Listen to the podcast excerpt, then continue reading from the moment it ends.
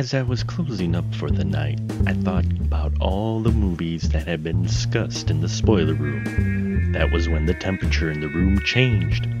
I went to the thermostat and it said it was 52 degrees KB. Suddenly, I found myself in a maze of movie posters. No matter what direction I went, each path led me back to one actor Kevin Bacon. That was when it was clear what I had to do. When I snapped out of it, I added bacon to the menu. 2020 was going to be an interesting year in the spoiler room. And welcome, my friends. Yes, here we are. It is the spoiler room. Thank you so much for coming down the stairs and pulling up a chair with us. As always, with the temperature this year being 52 degrees KB. And we are getting to a film that uh, I was happy in my retooled July, I was able to put back in the docket and still make work just because uh, I wanted to talk about this film because I don't think a lot of people actually do. And uh, tonight we're going to explore it quite a bit. The film's called Snake Eyes from 1998. And with me, as who has been with me throughout most of this journey, always welcome in the spoiler room, and is none other than Mr. Ian Simmons. He is with us. Hello, Ian. How are you? I'm doing wonderful. How are you?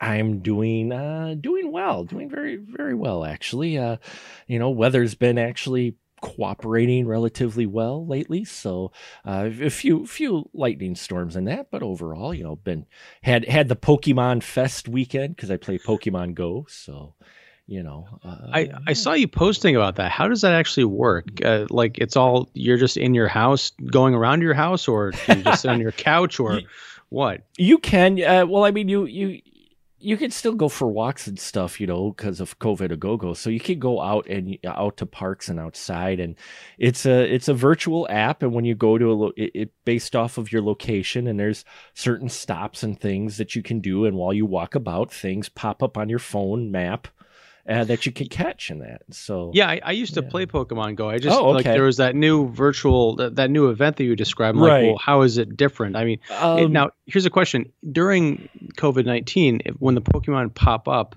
are they socially distant from you, like six feet away? and are they wearing masks? Because uh, if not, I can't endorse this either way. Yeah, unfortunately, no, they are not wearing masks. Uh, but they they tend to be farther away from you, so like across the street or whatnot. Not always. Um, well, normally the way the Go Fest works, and this is what people just wanted to hear us talk about, but in, in any case, the way the Go Fest works is usually you go to a city and you you get a ticket, a virtual ticket uh, on your account for one day during the weekend. It's over the week course of a weekend, and you get one day either Saturday or Sunday. Uh, and I have a coworker who's gone to a few of them. He's actually traveled because he's a he and his wife are a big Pokemon Go players.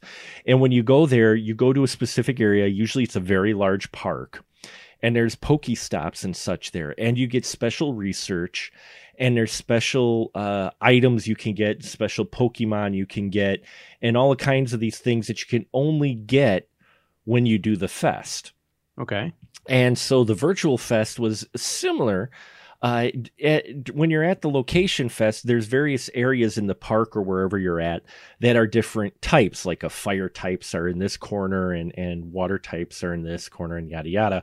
Well, for the virtual one, they just did it every hour would change the different type and mm. you use an item called incense if you wanted to play from home and when you use the incense it attracts pokemon to your area so all you would have to do if you really wanted to was was uh, use an incense and stay at your home and the pokemon come to you and right. that and that's how the incense work. Now I still did a w- bunch of walking around um, outside because we've got lots of parks uh, in my town. So, and lots of Pokemon players too. So, you know, I, I didn't have to, but I still did that. The weather was was fairly nice, so it was great to get out. And I got uh, all the special researches and the items and such, and and got a lot of Pokemon that I couldn't get otherwise. So. That's yeah, cool. You know, and it was only 15 bucks. Usually the event is the, the ticket's like 30 bucks and it's only one day. And this was 15 bucks for two days and uh-huh. and so they tried to do the experience the best they you know similar to what it is for the actual fest and i thought they did a fairly good job there were some bumps and hiccups uh, but overall yeah so nice there you go folks a little insight into pokemon go but here's the thing: how does that relate back to Kevin Bacon? uh, how does Pokemon Go relate back to Kevin Bacon? He might play. I don't know. Um, in which case, everybody's connected to him. I was gonna. I was uh, waiting for you to, to try and pull some like. Uh, well, you know, the well, Detective Pikachu came out, and Ryan Reynolds was in that, and he's connected to Ke- Kevin. Well, Bacon. actually, you could play it play it that angle. Yeah, you could do. uh Let's see. Well, now see, you got my brain going oh, now. Way to go! I'm sorry. I'm sorry. Uh, you know, I my ADD can't handle that because now it's going to be chewing around in the background, going, "Okay, Ryan Reynolds was voiced in this," and yeah. Um, so. Here, here's the thing: if you can figure out how it relates to Detective Pikachu, I'd like to propose that we do an episode where we're playing Pokemon Go and talking about that movie. we may we may just uh, we may just have to do that. but we're not talking about Detective Pikachu tonight. No, no, we're talking about the 1998 film Snake Eyes, starring Cocaine Cage. Uh, oh my God! Yes, directed by Brian De Palma and Ian. Uh, please uh, give my wonderful listeners who've been very patient for the last oh 10 minutes us talking Pokemon. uh, give them the insight of uh, basically what this movie's about.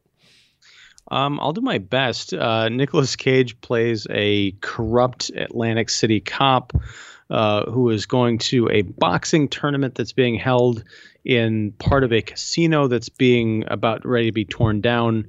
Uh, a new construction's going up. On top of that, there's a giant hurricane slash tropical storm happening outside. His best friend is a Navy captain or some general high ranking guy played by Gary Sinise. They've got you know ringside seats to the boxing match. Uh, the Secretary of De- Defense is in attendance for some reason, and there's an assassination attempt on the Secretary's life. Uh, the entire place is locked down, and that becomes it becomes a game of cat and mouse to find out who killed the Secretary of Defense or tried to, and why, and who's playing who, and angles are all over the place, and that's that's pretty much Snake Eyes. Um, I I'm not doing it justice because it's one of the craziest movies I've seen starring Nicolas Cage, and that really is saying something. It, it's a mess, but I kind of loved it. it's De Palma, and you know, it's one of those things where I love this film. I, I remember watching it first off. This is the type of film I like to see uh, because while at its core, its story is very basic, this is one of those you watch for all the film stuff that De yeah. Palma does in this movie. This movie, the storyline itself is not that complicated, but it's it's all the technical stuff and the stuff that you realize what they're doing to tell this narrative that I just find fascinating in this film to see such a a star cast like this in a big budget film like this, a wide release, to try to pull this off. I thought that's what always impresses me with this film every time I watch it. You know, this is the first time I've ever seen it. Was watching it mm-hmm. today mm-hmm. in preparation for this conversation. Um, so yeah, it, it is a simple story, but it's dolled up, I think, through the performances and the filmmaking to make it seem a lot more kind of web of conspiracy than it might actually be. Because there were points when I was like, uh, "Wait, who's doing what and and why?" But uh, it all it all ultimately makes sense. Um, it's also, you know, I'm not as familiar with Brian De Palma's filmography as I should be, but I do get the feeling from what little I know that this is one of his most De Palma-esque movies. And that's not it's not to say that what he does is easy. It's just say that you, you can recognize the signatures and he indulges in a lot of those from the split screens to the to just that weird buttery lighting that he's got um, to one of the most magnificent shots I've seen, uh, you know, in a film is just that sweeping over the different hotel suites at the oh, casino. Yeah, uh, just you know, a lot of fun. It, yeah, there's that's the thing is this is really a, a, a film fan. If you if you like seeing, uh, and if you're familiar with De Palma stuff, you know he's always doing interesting things visually. Um, and I'm not talking like Kubrick, do it 285 times. No, um, I'm not talking about stuff like that. It's just he really he plays with the visual narrative more so than you know the, the, the story the meat of the story or emotions itself like you said there's this wonderful shot a little later on where uh, there, there, as uh, Ian put it, there's an assassination attempt on the Secretary of Defense, and there's a woman there who uh, you find out later why she was there, uh, and she's on the run from uh, a character, and so she hides in a hotel room. And meanwhile, uh, the main bad guy, who it's a spoiler room, folks, prepare yourself. Uh, Gary Sinise's character is looking for her, and yeah, he, he knocks on this door, and you get this top down shot, and it travels not to the room where she's at, but a room like halfway down the hall, three rooms down, and you just follow this thing from the top, which is wild because it's a set you knew mm-hmm. this isn't like they had to build these hotel rooms so they could get this camera shot the way they do it. And so you start thinking about how they do it. And I'm like, I know people say, well, why are you thinking about how they do the film when you're trying to get into the film? I'm like, that's part of the De Palma, I think, uh, signature is is the techniques and stuff and how he tries to break from traditional stuff and it just is wild to see what he does. And yeah, I love this top down scene. Never mind the fact the film opens with a 13 minute. I kid you not. I'm not lying, am I? 13 minute tracking shot. Now, where does the tracking shot end? Because I uh, I knew that it opened with a really long tracking shot, but I didn't uh, take note of how long it was supposed to be. So, is that all the way up through the fight, or is it when, when does it stop? Uh, it stops with the shot. Okay. Um, when when she when when he gets shot because uh the camera is always moving and they play with mm-hmm. it well. Uh, now, granted, they do flub it a little uh, by doing a TV scene, and then they come out through the TV scene to where you're watching it on TV. You're going from a news reporter live on scene, and then right through TV and out. But they still, it goes all the way 13 minutes until the the, the defense guy is shot. And that's that's what I thought, and I was kind of marveling at just the the way that the camera, you know, whips around, mm-hmm. you know, mm-hmm. you're seeing what other characters are seeing. Like if someone turns their head really quickly to see something across the arena, the camera will whip to follow that, and then it'll whip back. And this, you know, I could be wrong about this. I mean, it's 1998, so I don't think they were doing like this digital cover up, you know, thing where it's really easy to hide a cut if you wanted to to make it look continuous, um, like a Birdman type thing. Yeah. But I'm thinking all of that coordination, all of that setup, and still to just have everything resting on the cameraman, like being able to whip things back and forth and have it like stay perfectly in focus when you recover and keep going with the action. I mean, it's it's it's mastery. It it is. It. I mean, if nothing else about this film, you watch it for that first 13 minutes the way they play with it and then later on as you realize that this is one of those films where it's a uh, same event told from different perspectives uh, type of stories, which can work if they're done well. And I think they're done. It's done fairly well here. They it makes you wonder if he had camera people hidden in the audience mm. at the time because the some of these scenes you could usually tell when they do this it was replicated you know it was it was uh, uh reshot Right. But a number of these scenes in here don't feel that way. It feels like they all shot these things at the hmm. same time as you get the flashbacks, of course, as people talk and give their recount of what they witnessed. Am I off on that, or does it feel like uh, some of these scenes were shot at the exact same time? It it does have that feeling, and I don't know if uh, because I think the way some of the the scenes are set up, mm-hmm. I feel like you'd have to go back and reshoot them because there'd sure. be no way to hide the cameraman. I'm thinking specifically where that scene where Nicolas Cage is knocking on the door of the boxer's dressing room and he sees Luis Guzman and oh, sees yeah. someone else like down the hall, and then later mm-hmm. we see that from the reverse. Like the, the the camera person would have been right there. but having said that, the way that if, if, they did go back and shoot these things twice, they got it so close to the original delivery and the pacing and the setup and everything that it looks like uh, you know one continuous thing with hidden camera elves. So again, another another hats off. Um, one one thing I thought was strange, and it's the first time I noticed that they were playing with time in this movie mm-hmm. and perspective. It was really jarring because it's when we first see from the boxer's point of view when he's kind of peeking into that room where he sees Luis Guzman and one of the other people talking to him, and then Nicolas Cage comes to the other door.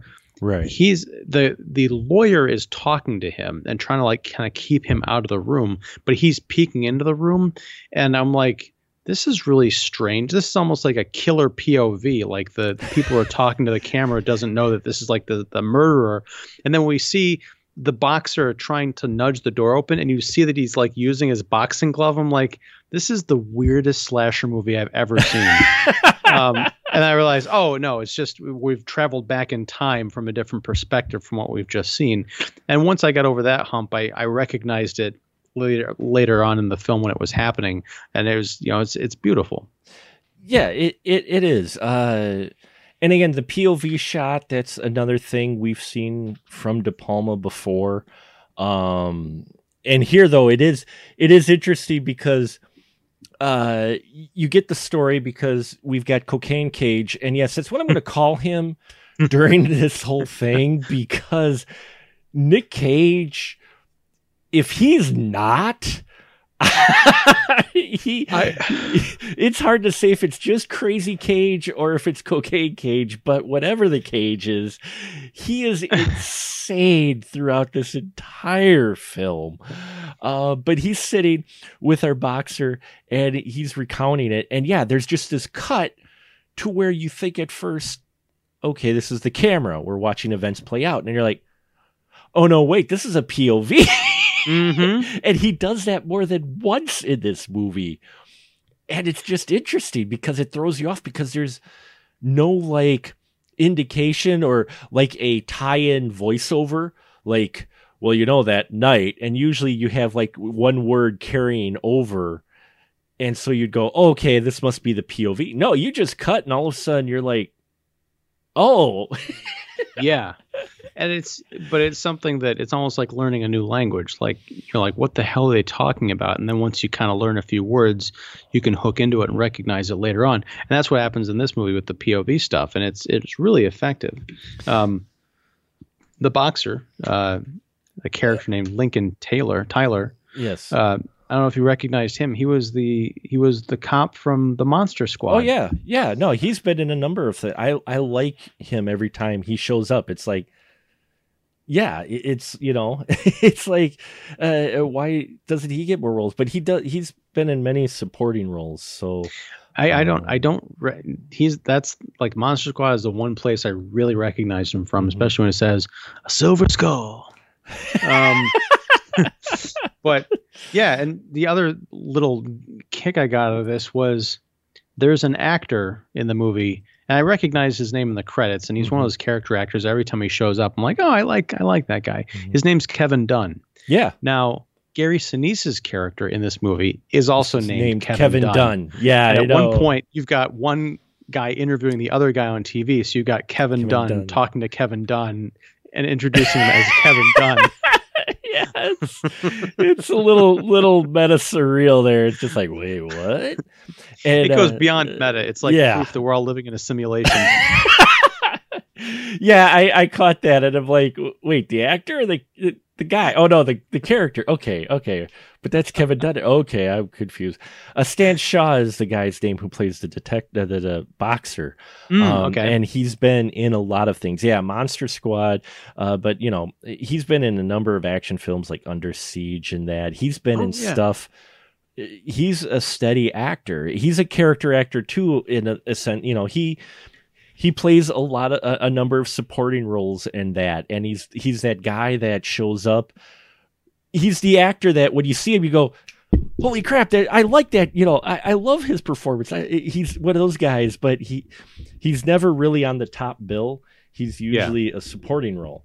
Uh, but he's always good when you see him. Um, you know so and he was great in this movie because there's a couple of different layers to his character um, mm-hmm. you kind of just assume oh he's the he's the asshole meathead guy but when we go to that flashback where he's actually in the ring and he's kind of walking through how the fight that he was supposed to throw because he owed money to all these people in Vegas and this was his big fix.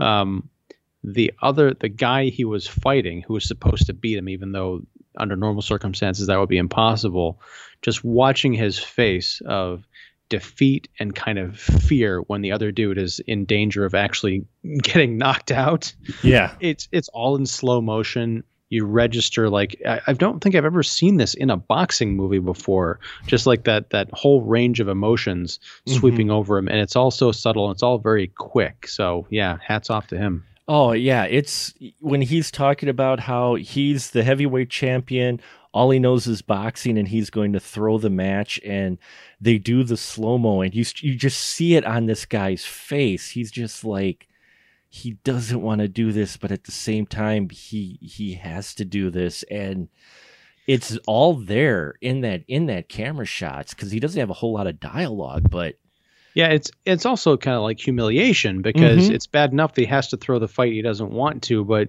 to do it from a showboater who isn't even good at faking a you know fight. He's yeah. like, come on, man, couldn't you put me up against like Foreman or Tyson or something? Not this guy. Yeah, because this guy s- just sucks at at even. Yeah, he's showboating. He if if his opponent wasn't telegraphing anymore, hey, this fight's staged, and I know I'm going to win you, you know, it'd be like me getting in the ring with Mike Tyson and showboating, knowing that Tyson's going to throw the fight for me. you, you know, I mean, it's that bad. Uh, yeah, you feel you feel for this guy. It's actually heartbreaking. It's funny that in this kind of crime thriller that you're getting, you get this this character that Stan Shaw's playing. That's it's heartbreaking. The the the the boxer, and he even becomes kind of a a a uh, a minion of uh, Dunn of mm-hmm. Gary Sinise's character later on to where uh, because Gary uh, uh Dunn and uh, Cocaine Cage are buddies. I'm sorry, I should I should call him that. Rick Santoro. Okay, there you go. I keep uh, thinking of Rick Santorum, the Republican. Uh, yeah, and I think of Rick Santori. I think he was a wrestler or something. Anyway, no. Uh, hey, perfect. Uh, yeah. Um, so Rick Santoro, played by Nick Cage, is uh, friends with Commander Kevin Dunn and Commander Kevin Dunn is the dun dun dun, the bad guy. um, no pun intended there. Uh, at one point, they they confront each other because uh, the girl that Dunn has been searching for, uh, uh, you know, Rick Santoro finds first and saves her, and she tells him that yeah, your buddy, uh, she doesn't know it's his buddy, is crooked, and so he confronts it, and yeah, he he basically gets bribed by Dunn for a million dollars, which we've already established Rick Santoro uh, has a very low moral compass mm-hmm. in that it, there doesn't really go anywhere; it just spins. Um, his, his, moral compass just spins; it never really stays in one direction.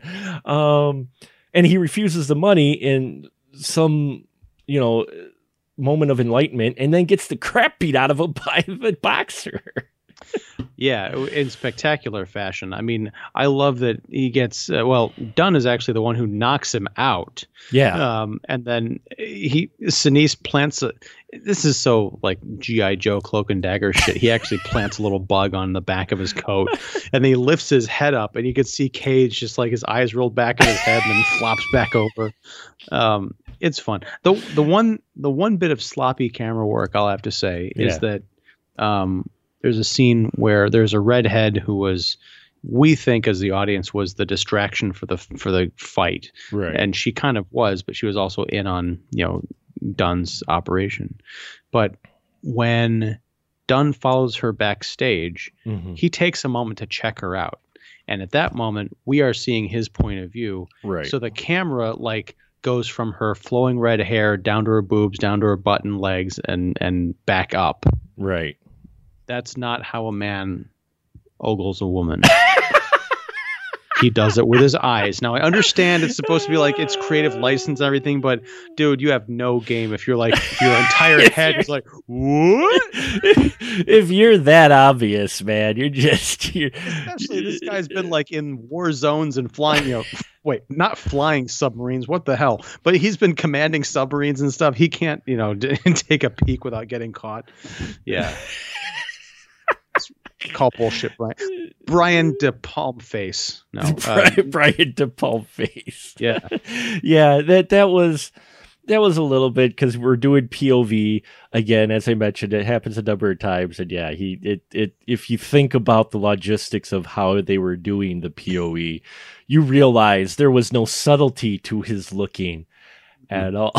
of course, he he was telling it from his point of view Sure. Uh, you know, and so maybe it was played up a little bit. It, maybe I, you know, but you know, De Palma loves his women, uh, as we've as has been established many times, and uh, the the lovely Carla Gugino, who plays the analyst who's trying to uncover this big conspiracy, she gets a lot of time in her underwear, which you know I'm not complaining about, but you know we've we've talked about the 2020 lens quite a bit. I'm like, yeah, this is wow, this is so 1998. yeah, it, it, it is definitely 1998. Um, and the, the, way the way the female characters are treated in here aren't are they're just side characters or like you said the the the redhead which we assume is the distraction by being the eye candy mm-hmm. um and, and then yeah the other character who is actually the whistleblower she's the one that's calling out saying kevin dunn is uh, crooked they're flubbing the results of this high profile missile defense system just so that they could push it through and uh, that's what kind of sparks this whole thing and but her character is just there to to basically be the damsel in distress unfortunately I mean, she uses her wits a bit to to escape yeah. Dunn, but let's face it. I mean, she gets her moment, but a lot of it is is she's just kind of dragged around by one guy or another. right. She's, you know, trying to get you know, use a guy who's, you know, wants to get her up in the hotel room for safety because Dunn is, you know, trying to follow her. That guy, by the way, looked crazily like Josh Gad. I had a hard time like not believing that was him. Maybe it's like his uncle, but uh, no, it, I do really like. I thought I thought Carla Gugino was fantastic uh, in this movie. I, I, like her in general as mm-hmm. as an actress, not only from Troop Beverly Hills, which amazingly yeah. was only a few years before this movie, but um, in that scene in the stairwell where she's laying all her cards out on the table with Nicolas right. Cage. I thought she really believed you know the, the stuff that mm-hmm. she was saying i'm like yeah this is, she's a great character. And then you cut over to Nicolas cage whose incredulity you know manifests itself as like an eight ball. He's like just like going off on her. It is amazing how two different scenes you know are taking place in this one scene. He he switches on a dime in this that's why folks yes i call it cocaine cage because the sheer volume of energy his character continuously has throughout this entire film, even when he gets the shit beat out of him, and he's got broken ribs and stuff, and he, he's he's you know martyring himself, you know Stella type of he's he's roaming the halls, beat to hell, trying to get back uh, to uh, uh, Carla uh, Gugino's character. Um, you know, even then, he's still got energy. It's like he is just constant throughout. But he he goes from being cop, like I'm doing my job, to shady Vegas cop. It's like it's yeah. like duty and not duty eh, on a dime. He just he just switches. It's wild his character in this. Yeah, and it, it, that that last scene where he's stumbling, you know, towards the the mm-hmm. locker, wherever the hell they were, um, and Gary Sinise is following him. He his face is all swollen, and he was doing kind of his cageisms. It reminded me of when he was in Face Off, right after he had taking his own face off, and he's like jangling the painkiller pills, and like oh, oh, oh, oh, oh man, you do love you. You do that well. You, you, can't. That's the thing, though. You can't help but love his performance in here. You're watching this, and you just—it's so infectious. You just watch him and go, "This is this is why so many people just love watching Nick Cage on screen, especially when he's being his manic self, because it's so authentic and it's he's all in on this that you can't help but kind of be entertained and, and amazed by. by yes. It. Now, did you ever see the movie he did about 10 years ago called Bad Lieutenant Port of Call New Orleans? I have not watched it yet. It's on my list because I liked Bad Lieutenant, which uh, initially had uh, um, um, Harvey Keitel. Harvey Keitel, thank you in it, but I did not see it. No. Uh, bump it up on your list and just okay. imagine imagine a, a, shared universe in which his character in this movie is like the cousin of the character in that movie because they're very similar.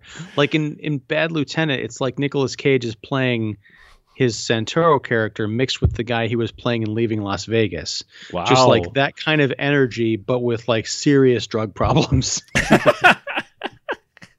it's a blast. He's kind of like that, but but with serious drug problems. Uh, yeah, it, it's it, his character, but that's what I liked about the way his character was written in here because he he's not a great guy. He's got a wife and kid, but he also has a girlfriend. Very kind of tropish. It if this thing wasn't quite so high energy and high profile, it almost feels like a noir in spirit. Yes. Well, and in execution. I mean, mm-hmm. the, the score is very much film noir. Gary Sinise, um, you know, I, I feel like an idiot because I should have seen his heel turn coming. Right. But for the first 20 minutes of the movie, you get the feeling that he is best friends with with Nicolas Cage's character and that he's an upstanding guy. Like you've got the boy scout and the fuck up friend and you think that's going to be the kind of dynamic as they try and solve this case, but it turns out that Sinise is behind everything. Um, mm-hmm. but when he gets his several monologues where he's explaining stuff or negotiating, he does have this kind of like a like a it was all going to be you know you were fighting for justice and you know you had to have your your, your ideals and you don't know what it's like to listen to a man drown. I'm like this sounds like straight out of the 1940s yeah. But it was great. It was you know that's not a criticism of it. No it isn't. Uh and yeah, you're right. In execution, I guess you could almost consider this a noir film. I guess I just don't quite because it it it is rather kinetic for it. Usually, mm-hmm. noir has a little bit of slower spots, and you really don't get to even when even when you get Nick Cage and Gary Sinise monologuing, uh, you know, about what has happened. They're cut to flashback scenes that are are fairly high energy. So you know, but now, now that you mention it, yeah, it is an execution as well with with the characters because you don't have there's there well there's only one really good character and she's the one that you know uh you're right acted very well. I just i i didn't think i would have liked to see her maybe be a little bit stronger but i understand they didn't. Julia you know julia costello character uh played by carla uh she's really the only good character the good person in this entire film. Rick santoro kind of but and that's yeah that's one of the the big problems I think I have with the movie. If it wasn't Nicolas Cage, I think because I, I give him he skates by with a lot of that manic performance but if you just look at this from a basic kind of a story level you really needed someone in there like a harvey keitel mm-hmm. uh, to play that character as someone you believe is a dirty irredeemable cop because that's the only way there's any kind of tension with his arc yeah. because that whole time gary sinise is like how about you know five hundred thousand dollars? How about seven fifty? A million dollars? I'll give you a million dollars at no point did I think that Nicolas Cage was going to take that money. no, no. And it's like a 10 minute scene. It's like, just, just move it along. I, there's no tension here. Mm. If hmm. you've got someone who like Harvey Keitel in the first Bad Lieutenant, where he's like, you know, abusing people and jacking off in front of teenagers and like snorting coke uh, off of nuns or something, then I'm like, okay, there's a chance he might, you know, just sell out this girl, but he doesn't. Yeah, because he's Nicolas Cage. Because he's Nicolas Cage. Yeah, I mean, it's it's one of those things too where you could say, well, no, he does some shady things. He does bets and that. I'm like, yeah, shaking. Okay, so he shakes down Luis Guzman's drug dealer character to get money that he could use then for a sports bet.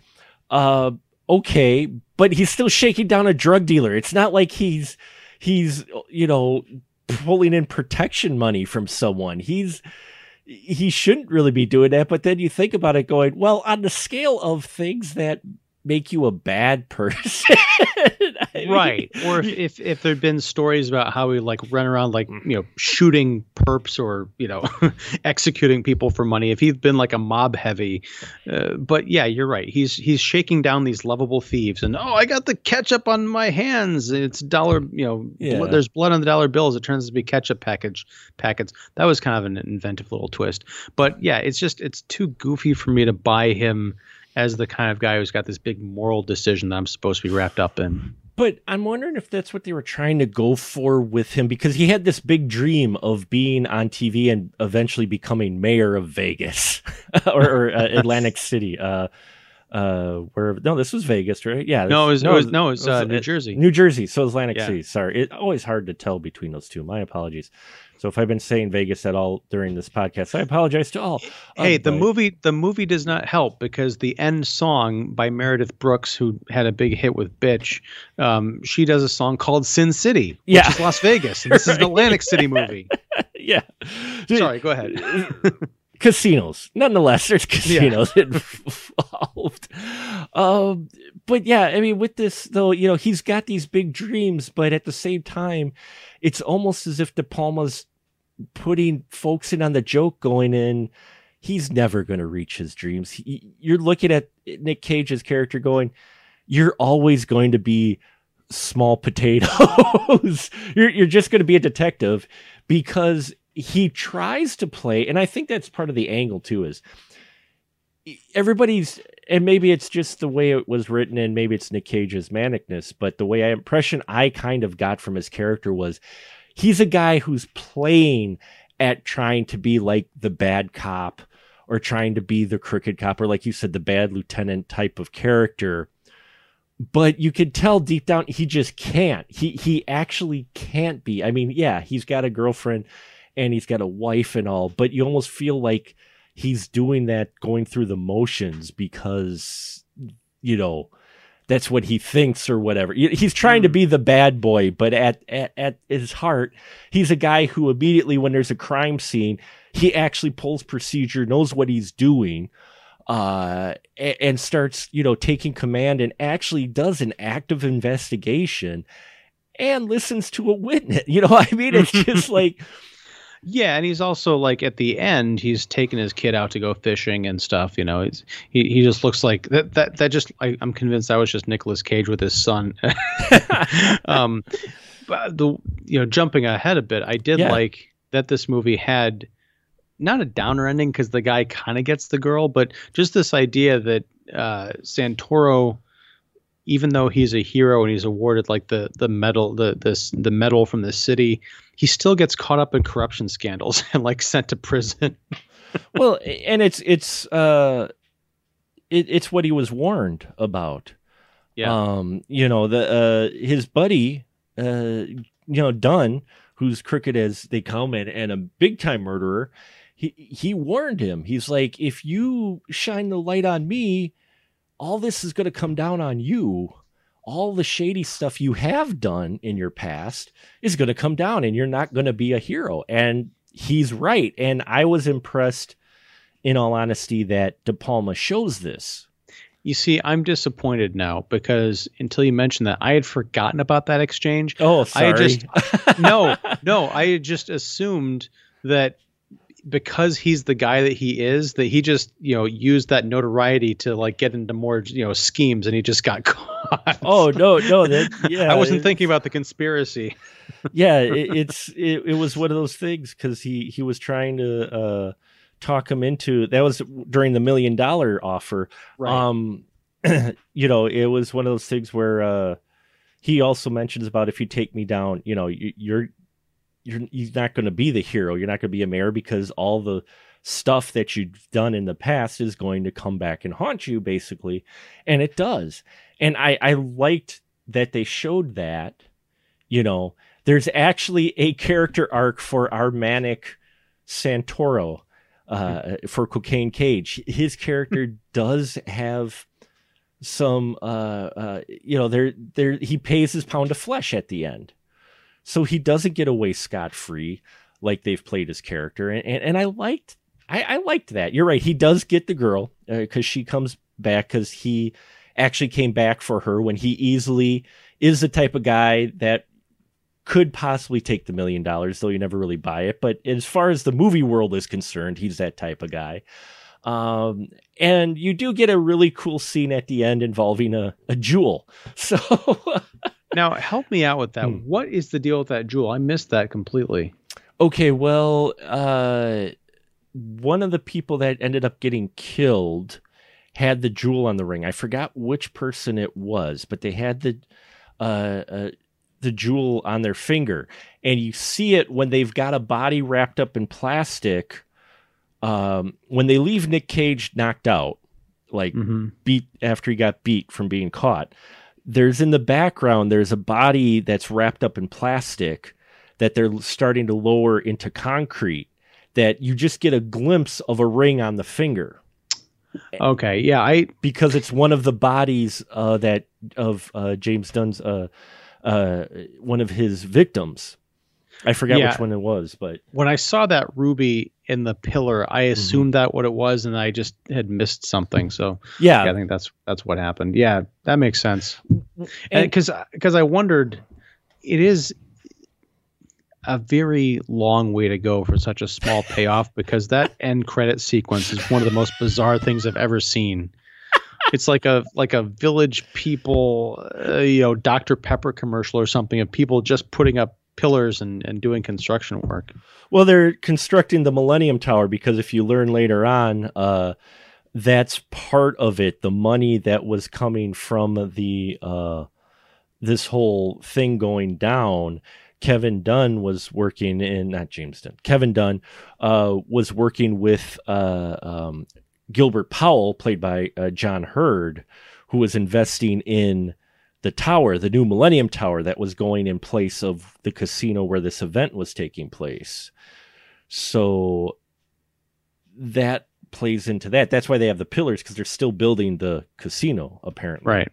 Mm-hmm. Um, one of the side characters that I, I liked, a person we have mentioned, Kevin Dunn, not Gary Sinise's character, but the actual Kevin Dunn, playing Lou Logan, the reporter.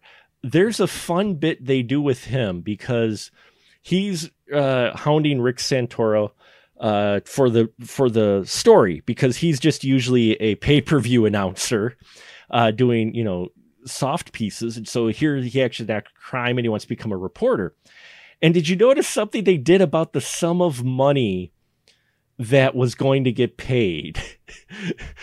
they, they, play around with the figure of it was going to be two thousand dollars, and then it became five, right? Well, he it starts off when we first see Kevin, uh, when Lou Logan, played by Kevin Dunn, the the announcer, he sees Rick. Rick talks him into going from fifty to investing a hundred dollars. Mm-hmm. When Rick goes to the bookie, it's three thousand dollars. No, it's five thousand dollars. Then he goes and uh, uh, shakes down the drug guy Cyrus and he ends up giving the bookie 2000 now saying that he's good for it thinking that he'll win you know the money back and he won't actually have to pay up the other amount uh, when he wins the bet. So he pays $2000 so then later on when I, I don't know why my brain focused on this, but I just was fascinated. When Lou Logan shows up again, he's trying to bribe uh, Rick into getting the scoop, he first says 3000 then he says five. Then Rick tells him ten thousand dollars plus five hundred for whatever, and Lou's like, okay. So then later on, when you see Lou, he pays Rick five thousand dollars. and at first I'm like, well, maybe it's just, you know, sloppy continuity or whatever. But I'm like, no, I think that's that's kind of the joke gimmick with them hustling each other all the time. The money keeps changing you mm-hmm. know, to see what they could get away with.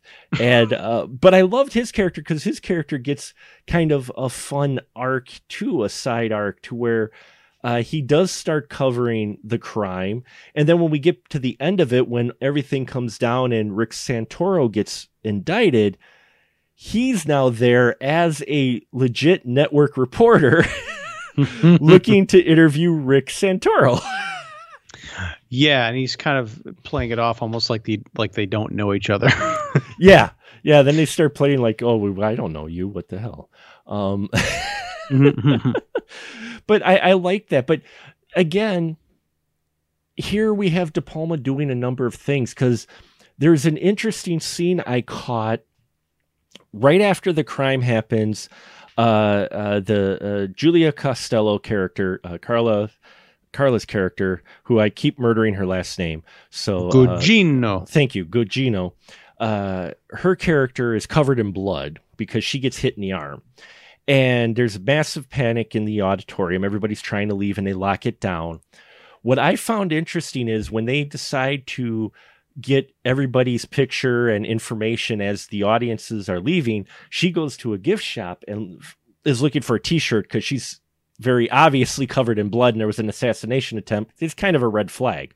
No hmm. pun intended there.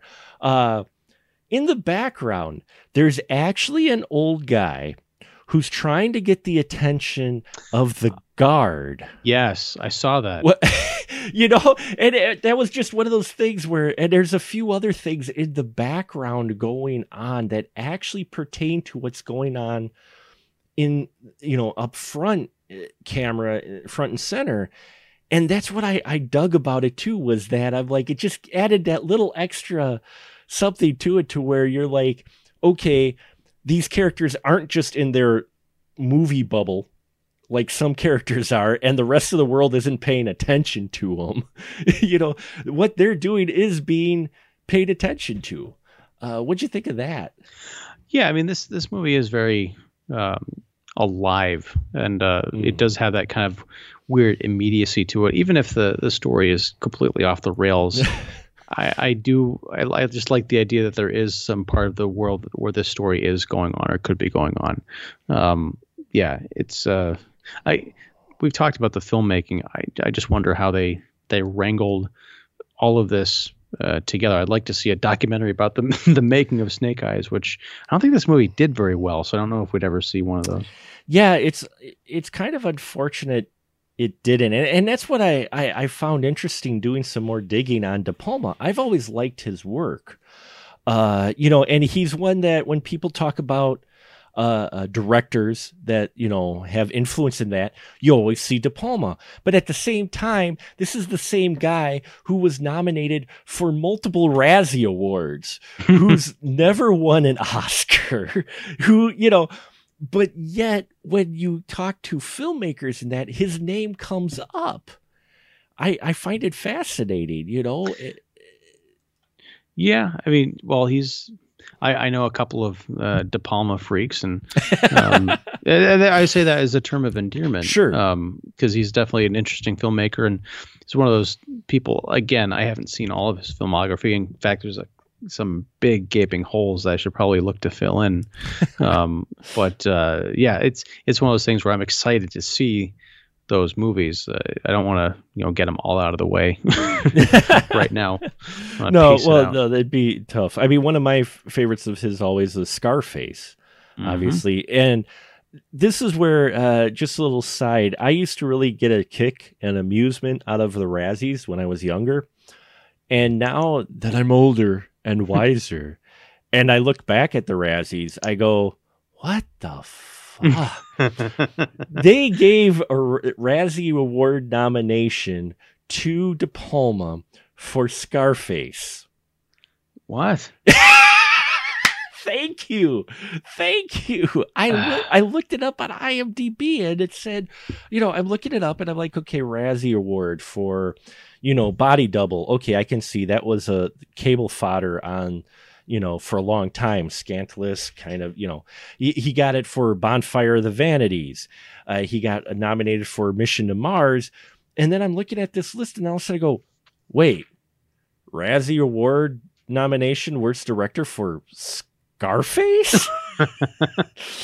the the film that people talk about constantly in a yeah. good way, like as a cla- as one of those classics.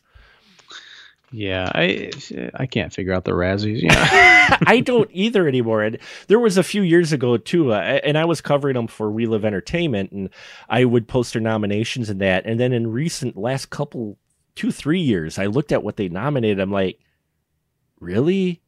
R- really? I mean, one, they picked some low hanging fruit, but some of them I'm just sitting there going, did you watch the same movie I did? I don't know.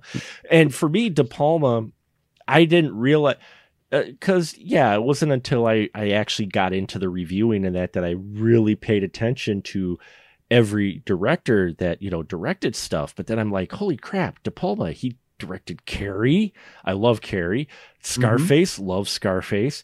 You know, he he freaking did um uh, uh, uh, well, Body Double, which I ended up watching more times than I get. Untouchables, though, I'm like, holy crap, Untouchables. And Raising Cain was probably my first actual where I looked and recognized De Palma's name and said, "Oh, I want to watch that." uh, was Raising Cain, which is another one where he's playing a lot with the camera work. I've never seen Raising Cain. John Lithgow, phenomenal in it, playing, yeah, just multiple roles and and just it is a really weird movie because again, De Palma, um, but which always surprised me that he got picked for Mission Impossible. Well, you know, uh, who would have thought Peter Jackson would be doing Lord of the Rings based on you know bad taste and Dead Alive? Yeah, and Sam Raimi did Spider Man. I know, uh, yeah. and and uh, debated over many a geekdom of if still he made one of the best superhero films of all time, Spider Man Two.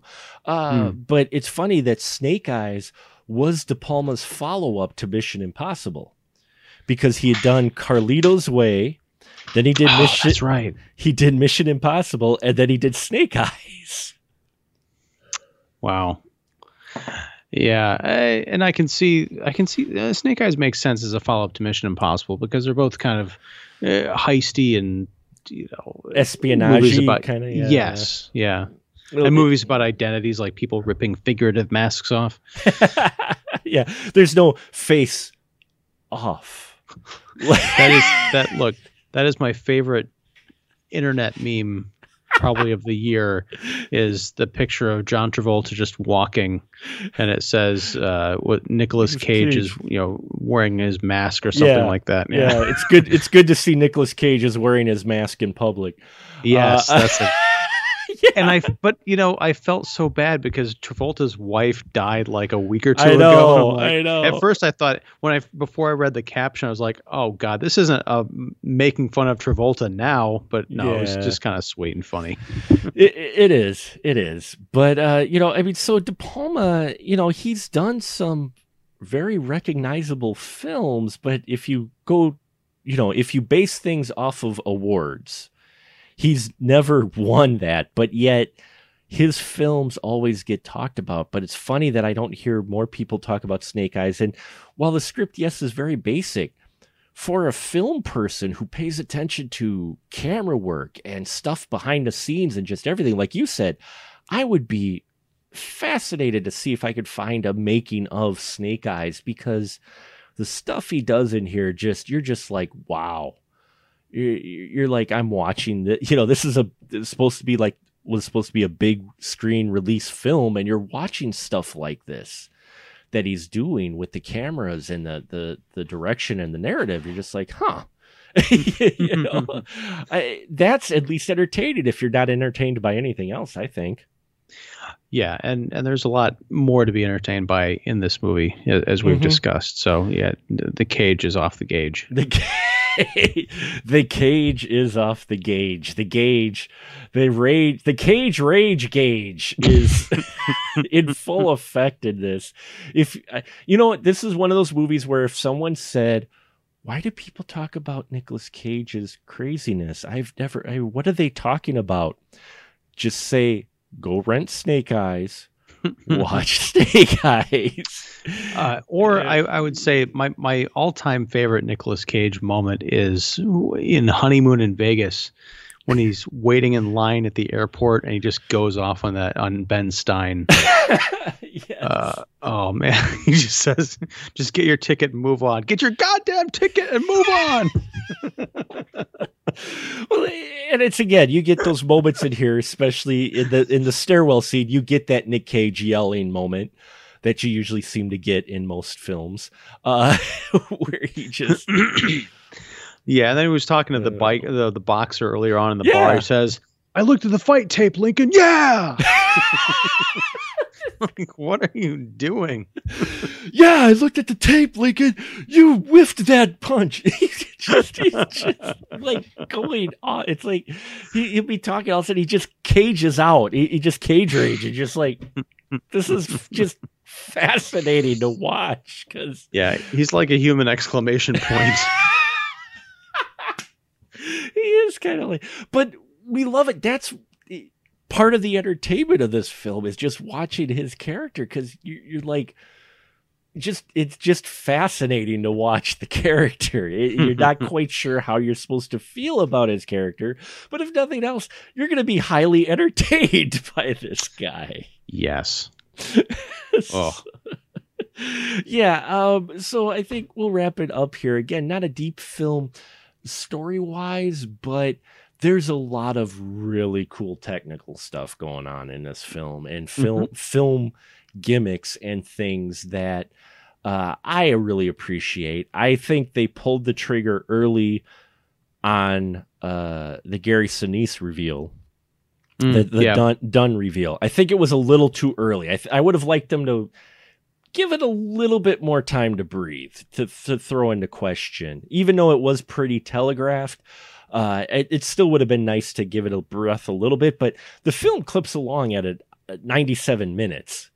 Um, yeah, and and one thing I forgot to mention is when he is, you know, in full bad guy mode and he's trying to find Carla Gugino on that uh, that hotel room floor, uh, he's skulking around. He's all wiry. He's got that that weird tall haircut. He looked like Robert Patrick in Terminator 2. like just going door to door, like trying to find, you know, have you seen this boy? yeah, and uh, I like that though. I mean, it's a little bit different from Gary C. He plays when he flips the switch, the reveal. His character also changes to the audience. He goes from being Santoro's buddy to just being this cold blooded killer who kills his own guys and like you said yeah terminator style i mean he's like full on terminator mode got a case of the termies and it's great to it's great to see gary sinise in a role like that because uh, you can tell he's enjoying playing a bad guy. I mean, like you know, yeah. And and also, I, we almost got out of here without mentioning. Hmm. I and I think this is the connection. Is this the connection? Is this part of the fifty-two degrees KB, Mister Sinise? Mr. Uh, Sinise, is he part of the? Is he is he the connection from last week's movie? We did forget to mention it. You're right. Uh, God, I'm just failing all over. Yes, he is. he is. Well, uh, well, I, I just wanted to make sure that that was the that was yes, the connecting was, point, not that something was, else. No, no, that you are absolutely right. Yeah, Gary Sinise from All the Rage. It's the Rage. Uh, Nick Rage Cage. Uh, no. Uh, yes, That's two connections again. It's two connections again. No. Um, yeah, Gary Sinise is the connection here. I was I was working up to that, uh, but you're absolutely right. Yeah, oh, I'm he, sorry, I, I blew the I blew nah, your, uh, no, your thing. No, I almost forgot. I have the brain of a guppy. So, uh, no, uh, yeah, it, Gary Sinise is the link to uh, Snake Eyes, and uh, there's a character in this a film that will be, as always, linked to the next film, which will be a Kevin Bacon film next week.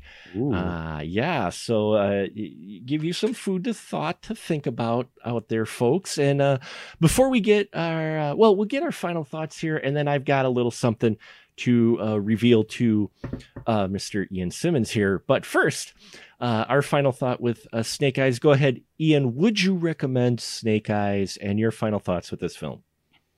I would recommend Snake Eyes. Mm-hmm. Um, to bring it back into the realm of meta context, uh, today I lost my job of 22 and a half years, and my job was working in the uh, the casino industry.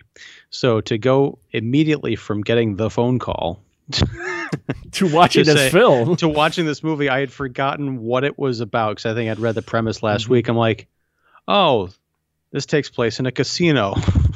Wonderful place to spend the next hour and a half. Sorry about that.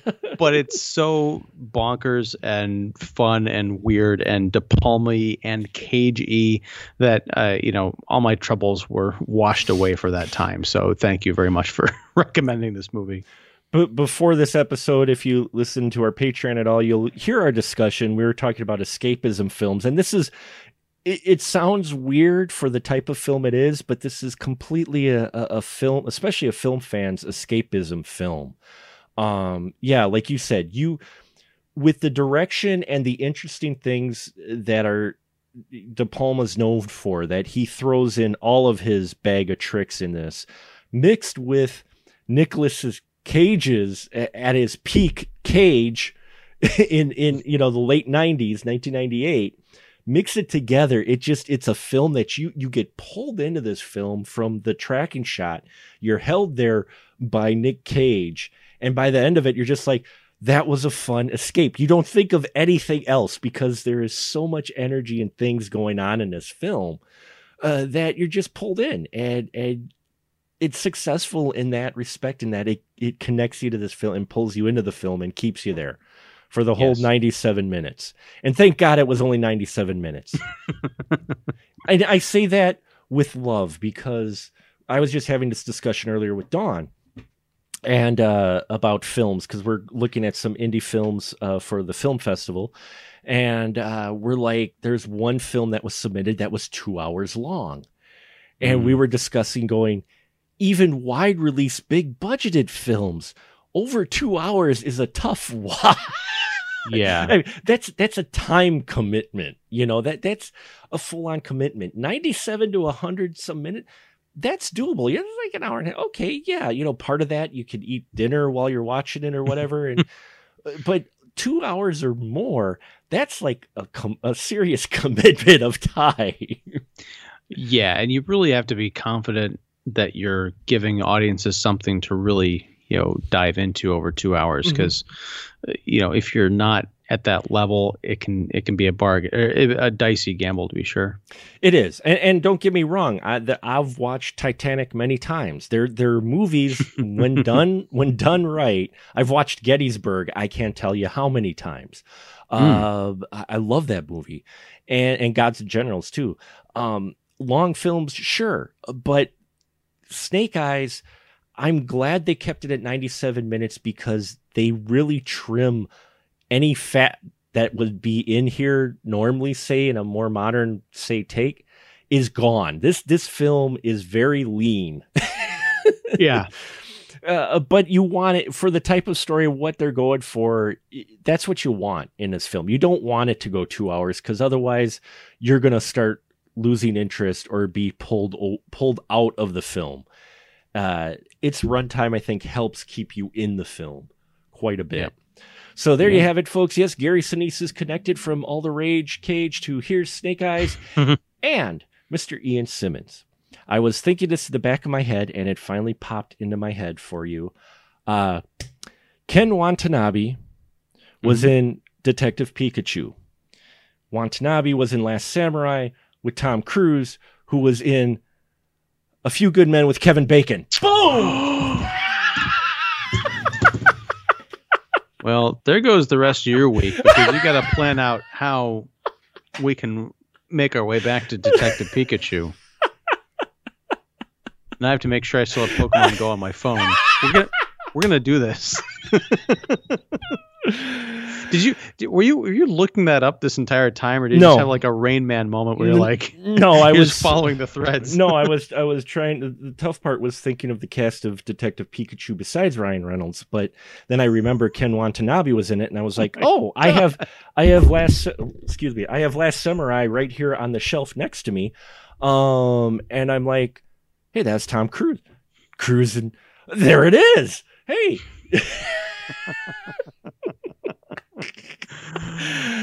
I we we used to play this at my old job all the time, so we used to just call each other up on the radio when there were other texts there and we just throw out but it wasn't Kevin Bacon, it was just two random people. two two actors and we'd try to connect them together. And uh, I'm sure my listeners have heard me tell this story before, and I do apologize. I repeat myself a bit. It's a mental deficiency, I'm sure. Um, mercury or something from tuna. Um, but uh, my best one was Grace Jones to Tina Turner. That one was a lot of fun. What, um, what was the connection there? Grace I, Jones to Tina Turner. I did it. You had to do it within six, of course, six degrees. But so you had uh, Tina Turner and Mel Gibson in Beyond Thunderdome. Mm-hmm. Thunderdome. Um, so then Mel Gibson and Joe Pesci were in Lethal Weapon 3. Right. Joe Pesci was in Casino with Sharon Stone. So that's three films. Sharon Stone was in uh, uh, Total Recall with Arnold Schwarzenegger. That's four. Arnold ah. Schwarzenegger was in Conan the Destroyer with Grace Jones. Grace Jones, yes. See, it's all so simple when you get when you get down towards the end. You're like, of course. Of why didn't I think of that? It's always it's always the starter. It's always the starter that that that gets you. Then after that, it, it starts falling into place. But yeah, I I I pulled that out of my head without even looking anything up. And someone and my coworker looked at me and goes, "You're disgusting." like you're just you, you, watch way too many movies and i'm like yes yes i do so there you have it folks from two gentlemen who watch way too many movies snake eyes uh, we both recommend it and uh, yeah, so hope this piqued your interest and seek it out. It is out on the streaming for rental and such, or you can probably find the DVD on the cheap as well. Always promoting uh, physical media. So now is the time where I give my guest the license to shill. So please, Ian, go ahead and shill away, sir. Well, uh, you can find me at Kicking the Seat. That's kickseat.com. Uh, I also have a YouTube channel. Um, kicking the seat on YouTube, I guess. Uh, I put out a podcast uh, two to three times a week, so I'd appreciate if you swung by and listened because, as I mentioned a few minutes ago, I am currently in between jobs. so, uh, yeah, I might try and make a go of this uh, YouTube slash podcast thing in earnest. Give him his 4,000 hours so he can monetize. Uh, that's not that much in a year. yeah. yeah. we won't go there. But yes, thank you, Ian, as always. Thank you, folks, for listening. And now we'll just say good night, everyone. Good night. Good night. thank you, and good night.